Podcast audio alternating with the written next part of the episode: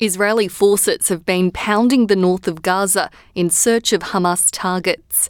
In the most recent battle, Israeli forces have claimed to have besieged a large urban refugee camp in Jabalia, with many people feared dead. Now, their troops have reached the heart of Khan Younis, southern Gaza's main city, and an area once declared a safe zone.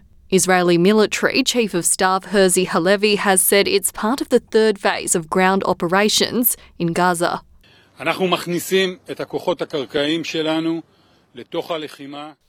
We are deploying our ground forces into combat with powerful and precise support of fire and intelligence with a high level of accuracy. Our forces engage with many terrorists, target them effectively in an impressive manner. As the fighting continues, the United Nations says it is struggling to get aid into Gaza. Hospitals are reportedly struggling to cope, and spokesman for the UN Secretary General Stefan Dujarric says there are no safe places left. There are shelters that fly the UN flag. Uh, that are sheltering thousands and thousands and thousands of, of people, men, women, and children who are trying to stay alive right, and get some food or get some water. We have seen since the beginning of this conflict that those places that fly the UN flag are not safe either. Amid the chaos, an Australian citizen trapped in Gaza is appealing to the federal government for help. Mohammed Al Shawa has been living in Gaza City since 2015 and is now 15 minutes away from the Rafah border crossing, waiting for the approval to evacuate. His six children and wife, who was eight months pregnant, have been allowed to leave and are now in Cairo.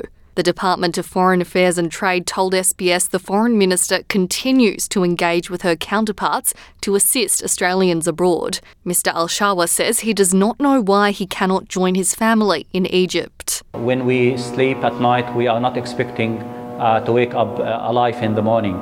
So we are expect we are facing the death uh, on each minute. I expect uh, the Department of Foreign Affairs uh, to work harder and harder and to keep following uh, up my case. Once I get an information from them that my name is listed, I will go immediately. For others trying to flee to the United States, visa restrictions have been imposed to stop them from coming to the US. The ban applies to Israelis who have committed violent acts against Palestinian civilians and Palestinians who have been violent to Israelis. It doesn't apply to dual US Israeli citizens, but to other Israeli dual citizens as long as their second citizenship is not US affiliated. US State Department spokesman Matthew Miller says the recent surge in violent acts they're seeing is unprecedented and should be condemned. Today, as President Biden recently warned, the United States is taking action to address this escalating violence in the West Bank by implementing a new, implementing a new visa restriction policy under Section 212A3C of the Immigration and Nationality Act.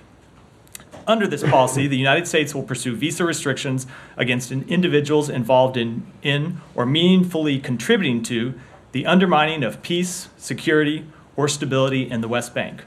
This includes acts of violence against persons or property as well as undue restrictions on civilians' access to essential services and basic necessities.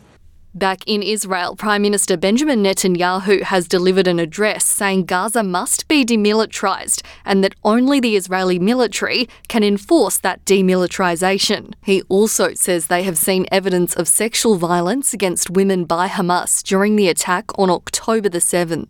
I say to the women's rights organizations, to the human rights organizations, You've heard of the rape of Israeli women? Horrible atrocities, sexual mutilation? Where the hell are you? I expect all civilized leaders, governments, nations to speak up against this atrocity. Osama Hamdan, the Hamas representative in Lebanon, says these claims are not true. The Zionist claims and lies that some women were raped come to cover the images of good treatment that the Zionist settlers and foreigners received in Gaza that categorically deny these claims, as these images bothered the Zionist entity that desperately tried to satanize our steadfast people and solid resistance. Some former Israeli hostages and relatives of those still being held by Hamas have reportedly confronted the Israeli Prime Minister during a meeting, with some calling on him to resign. Unverified leaked audio appears to depict angry scenes. Mr. Netanyahu can reportedly be heard saying there is no possibility right now of bringing all the Israeli hostages home. Osama Hamdan has said there will be no talk of an exchange of Palestinian prisoners and Israeli hostages without an end to what he's called the aggression in Gaza. Hannah Kwon, SBS News.